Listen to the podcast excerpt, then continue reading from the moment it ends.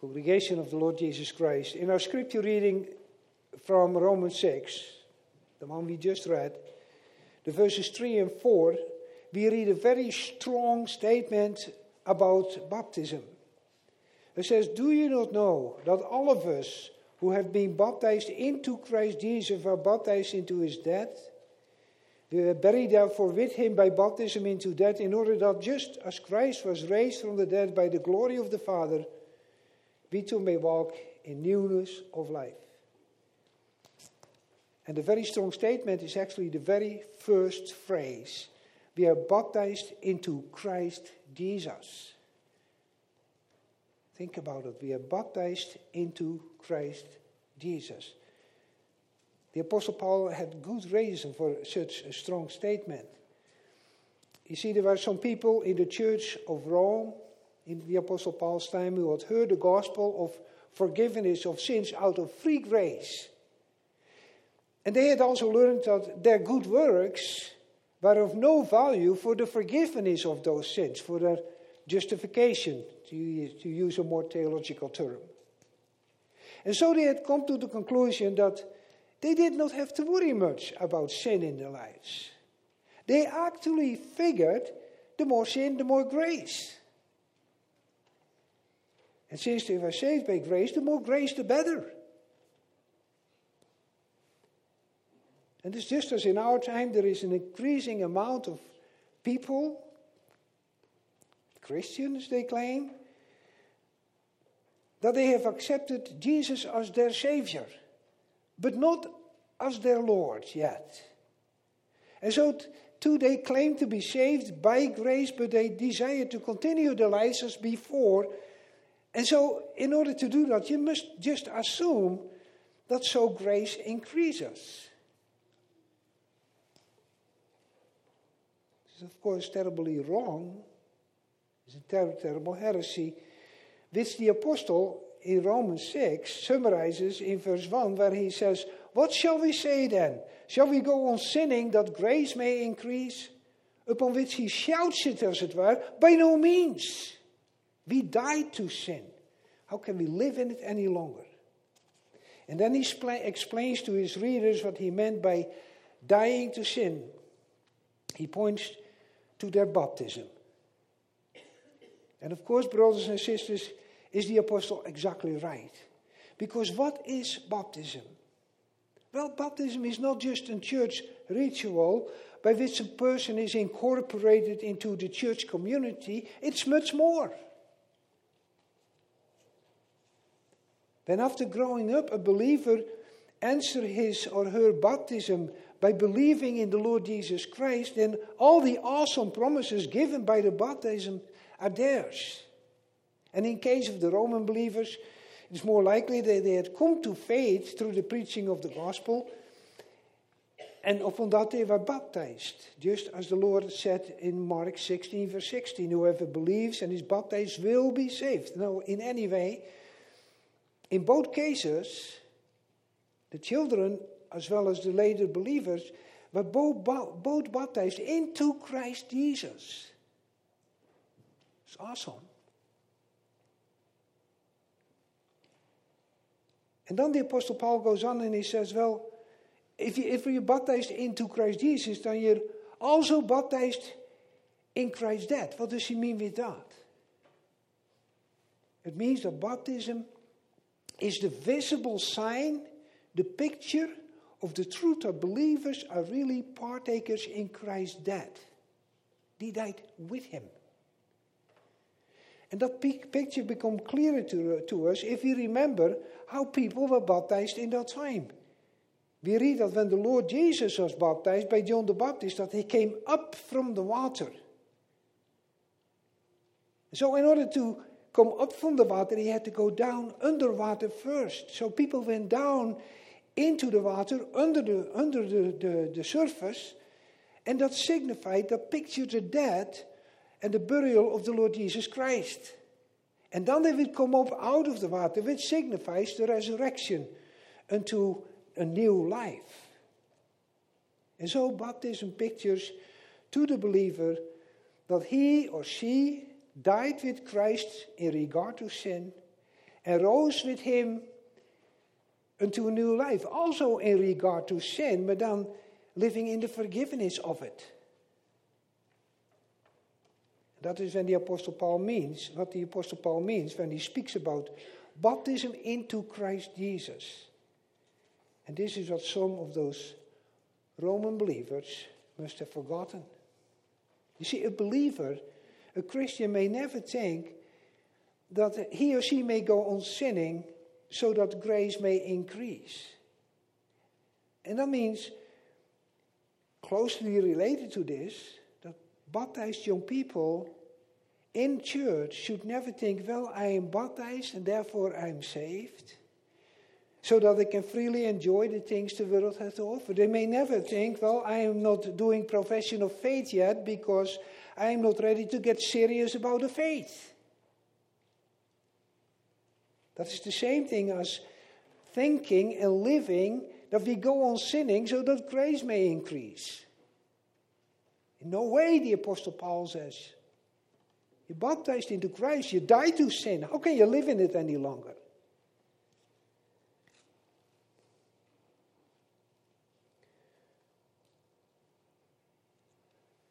It is true, of course, believers continue to sin.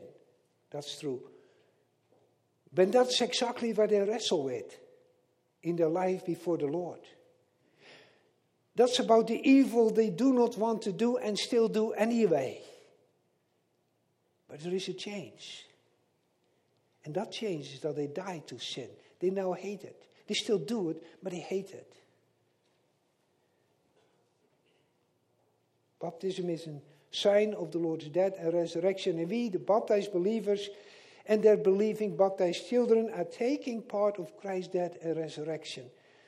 And the sacrament of baptism portrays this to the believer in a profoundly powerful way. So let's listen to what the Lord's Day 26 teaches us from the Bible under the theme We who belong to Christ have been baptized into Christ Jesus. And then we see that we have been baptized upon Christ's command, first of all. Second, that we are baptized into fellowship with Christ. And thirdly, that we are baptized unto Christ's glory. So, first, we are baptized into Christ upon his command. As I said, baptism is not, baptism is not just a ritual made up by the church, but it is a commandment of our Lord and Savior Jesus Christ. And the answer to question 71 of our, of our Lord's Day, the Catechism quotes this commandment of the Lord, as you can find it in Matthew 28, verse 19. Therefore, go and make disciples of all nations, baptizing them in the name of the Father, the Son, and the Holy Spirit. Here it is. The Lord Jesus did not ask his disciples, he did not make a suggestion. No, he says, therefore, go, baptize them. And that is truly a commandment. He gave these commandments to his disciples, who at that time were the office bearers of the just beginning New Testament church. And is therefore a commandment of Christ to his whole New Testament church. And that includes us also today. Now, when, when the Lord gave this commandment, baptizing people was not something new. The Lord's disciples had already, be, already been baptizing before just as John the Baptist and his disciples had done.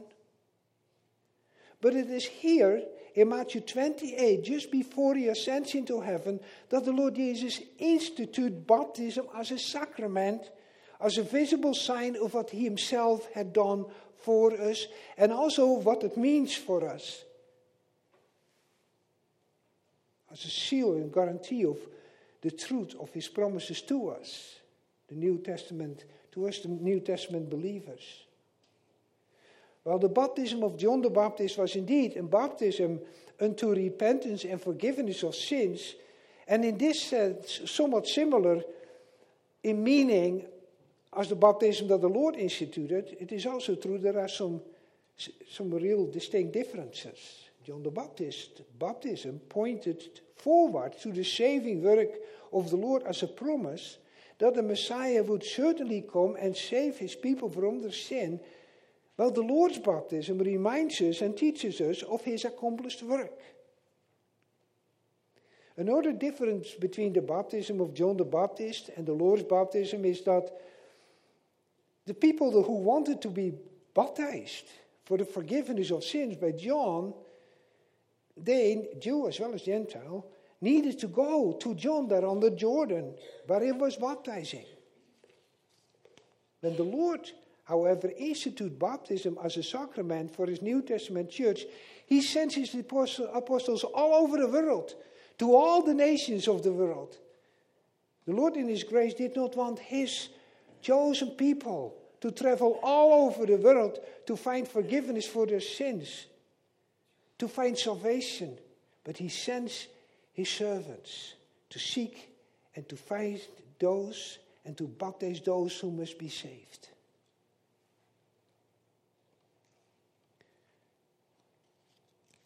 John the Baptist, Baptist baptized with water to prepare the way of the Lord, and he had been a very good servant. For when the people asked him if he was the Christ, he denied it and he said, I baptize you with water unto repentance, but he who is coming after me is mightier than I, whose sandals I am not worth to carry. He will baptize you with fire and with the Holy Spirit. Now, speaking about being baptized by the Holy Spirit and by fire, it is so important, brothers and sisters, that we pay attention to when the Lord Jesus instituted baptism. In our days, especially in the more Pentecostal churches, people speak about the second baptism. And by this they mean the baptism with the Holy Spirit.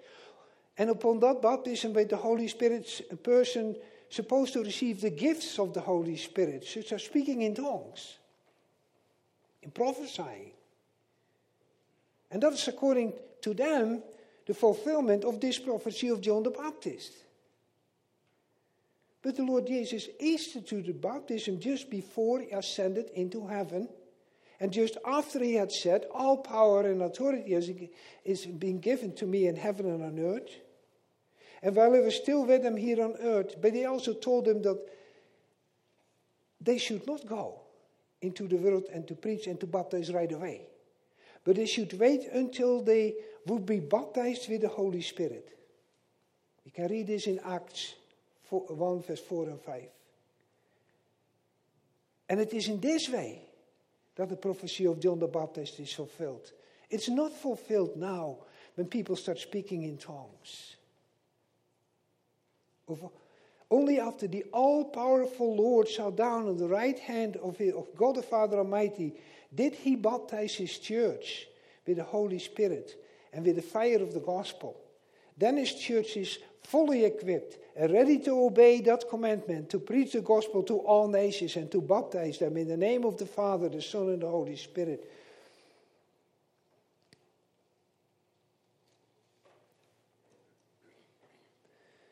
So, if we, by faith, are a member of Christ's church, then we have part of that baptism with the Holy Spirit. Holy Spirit who continues to renew us after our, the image of our Savior. That's a sign of having received the Holy Spirit.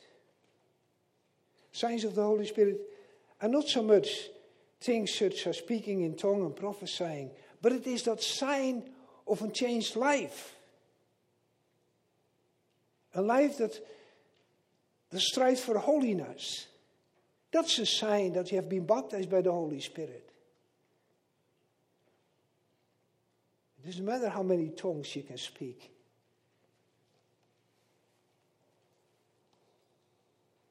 Now, the Lord Jesus, by the institution of the sacrament of baptism, chose water to be a sign of his blood. No longer needs the blood of circumcision point to the blood of the Lamb of God who would come to wash away the sins of his people. The blood of that lamb was shed, and no more blood was required. Water may now point to the sin cleansing power of that sacred blood. Verse 69 says it this way As surely as the water washes away the dirt from my body, so certainly his blood and spirit wash away the impurity of my soul, that is all my sins.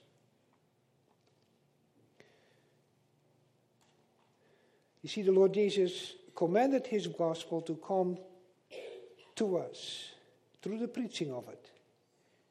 And he also commanded the use of the sacrament of baptism as a picture, as a visible sign, because the Lord does not want anyone to miss the importance, the truth, and the saving power, the beauty, and the glory of the salvation that he has accomplished for his people. He wants it all to be visible in baptism. So that we may not only hear it, but see it, and our faith in all those promises be strengthened.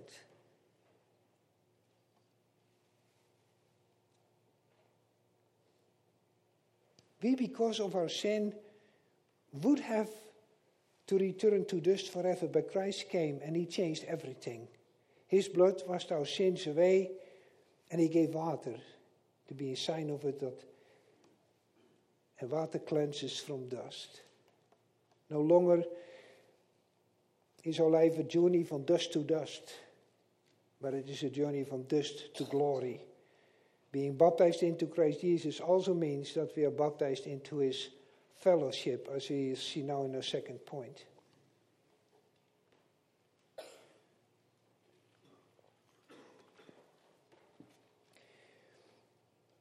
So our baptism is also a sign and a seal of our fellowship. You may also say our union with the Lord Jesus. We are one with Jesus.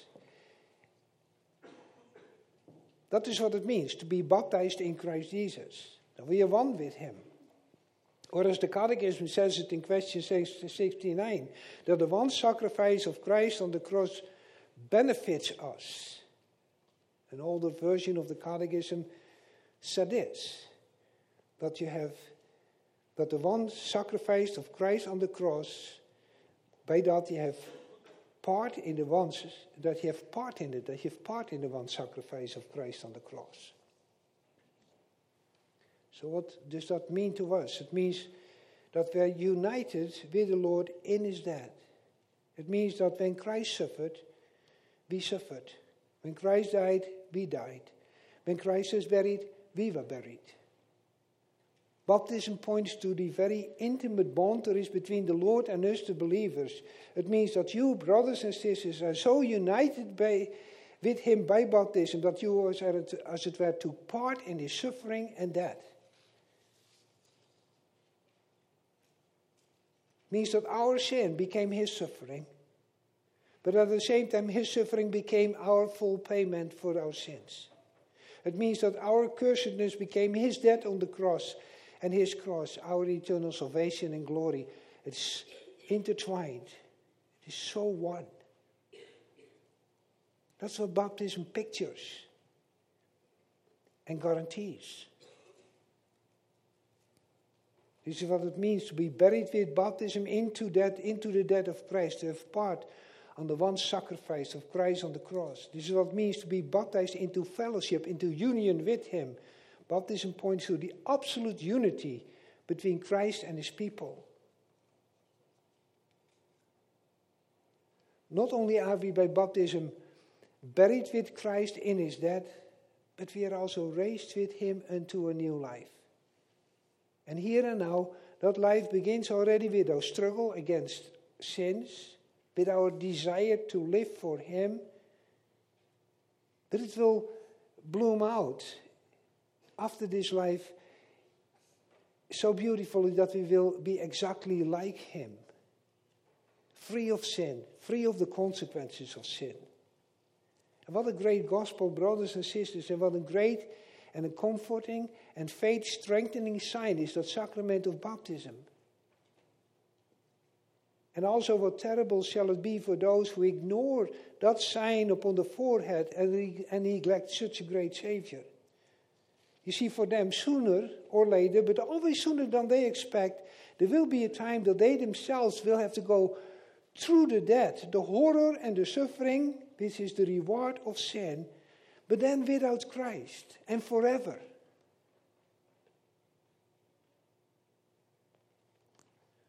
So, going on, not only Baptism is a sign, but it's also a seal.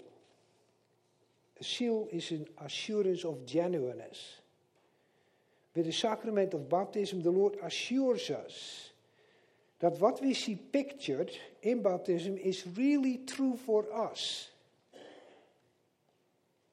In baptism, we hear, as it were, the Lord saying, As surely as I live, I have washed you clean from all your sin, and I have raised you unto a new life. Just think about that the next time a little child is baptized here. And really participate, all of you. And just, and just think about that. That with that baptism of the little child, Christ witnesses to you. Surely as you live, my blood have washed you clean from all your sins. And you have been raised to a new life.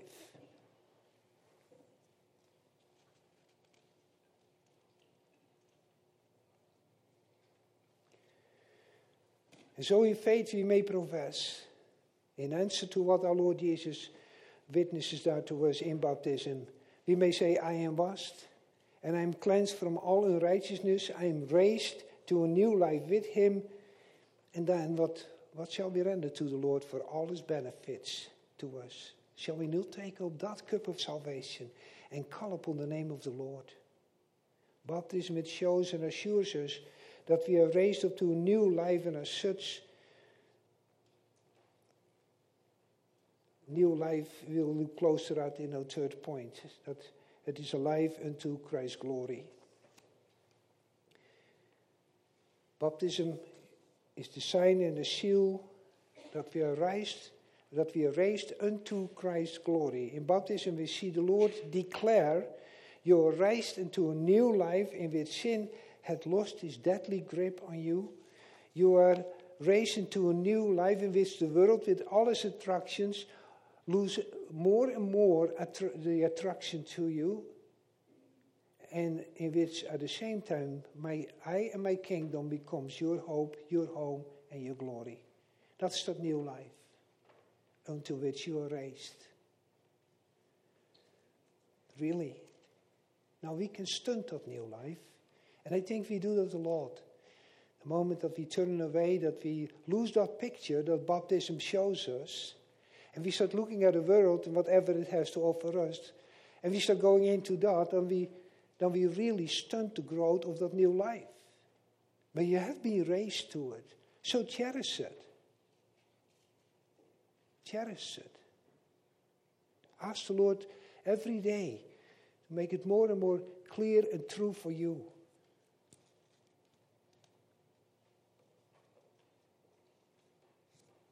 Just as if the Lord says in baptism, I remind and I guarantee you that you are raised into a new life in which Satan has nothing on you because you will grow more and more into my image.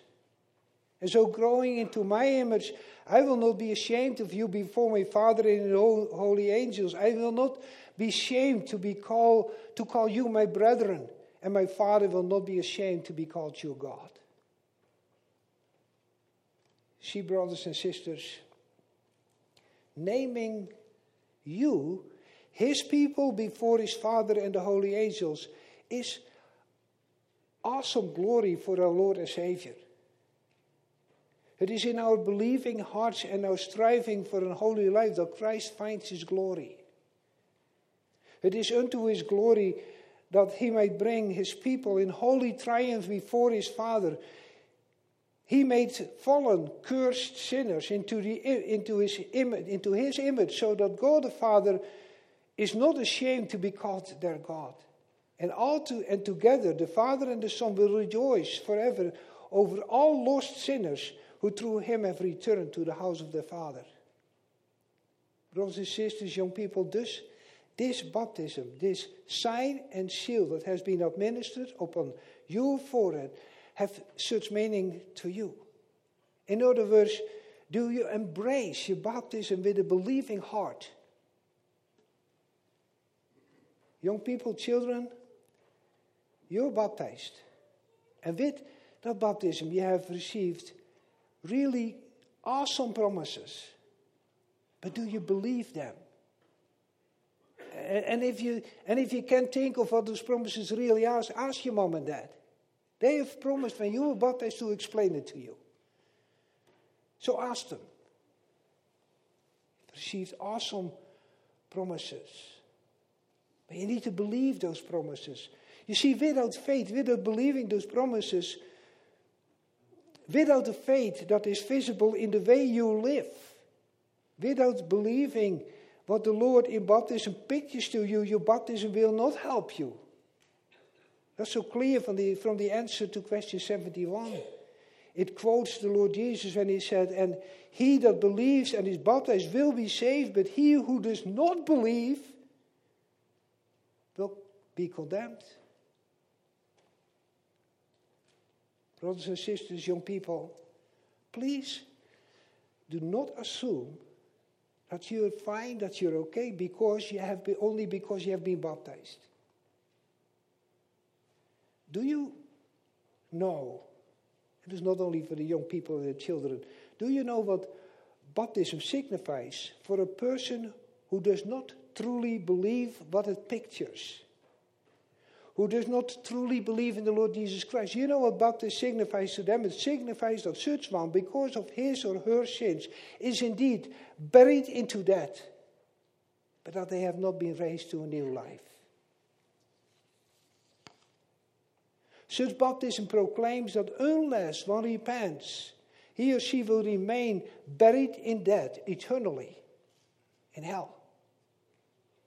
And how terrible will it be in hell with the sign of and the seal of baptism upon your forehead, witnessing to you every day again that you could have been saved. You had the promises. You only had to believe them. See, hell will be more dreadful for those who have the sign and the seal of God's promise of grace upon the forehead, because that sign and that seal will be as a burning conscience that forever will witness against them and accuse them. That sign will then preach to them what the Lord Jesus preached to, to, to Jerusalem. How often wanted I wanted to gather you as a hen gathers her chicks under her wings, but you were not willing. You had the promises, but you were not willing. And see, now you are left desolate. Brothers and sisters in the Lord, you have been baptized into Christ Jesus. And it reminds and assures you that, yes, you have been buried with Christ into his death, but then also raised with him unto a new life, unto his glory. And so your baptism is a sign and a seal of your complete salvation, a reminder and an assurance of your successful journey from dust to glory. Amen.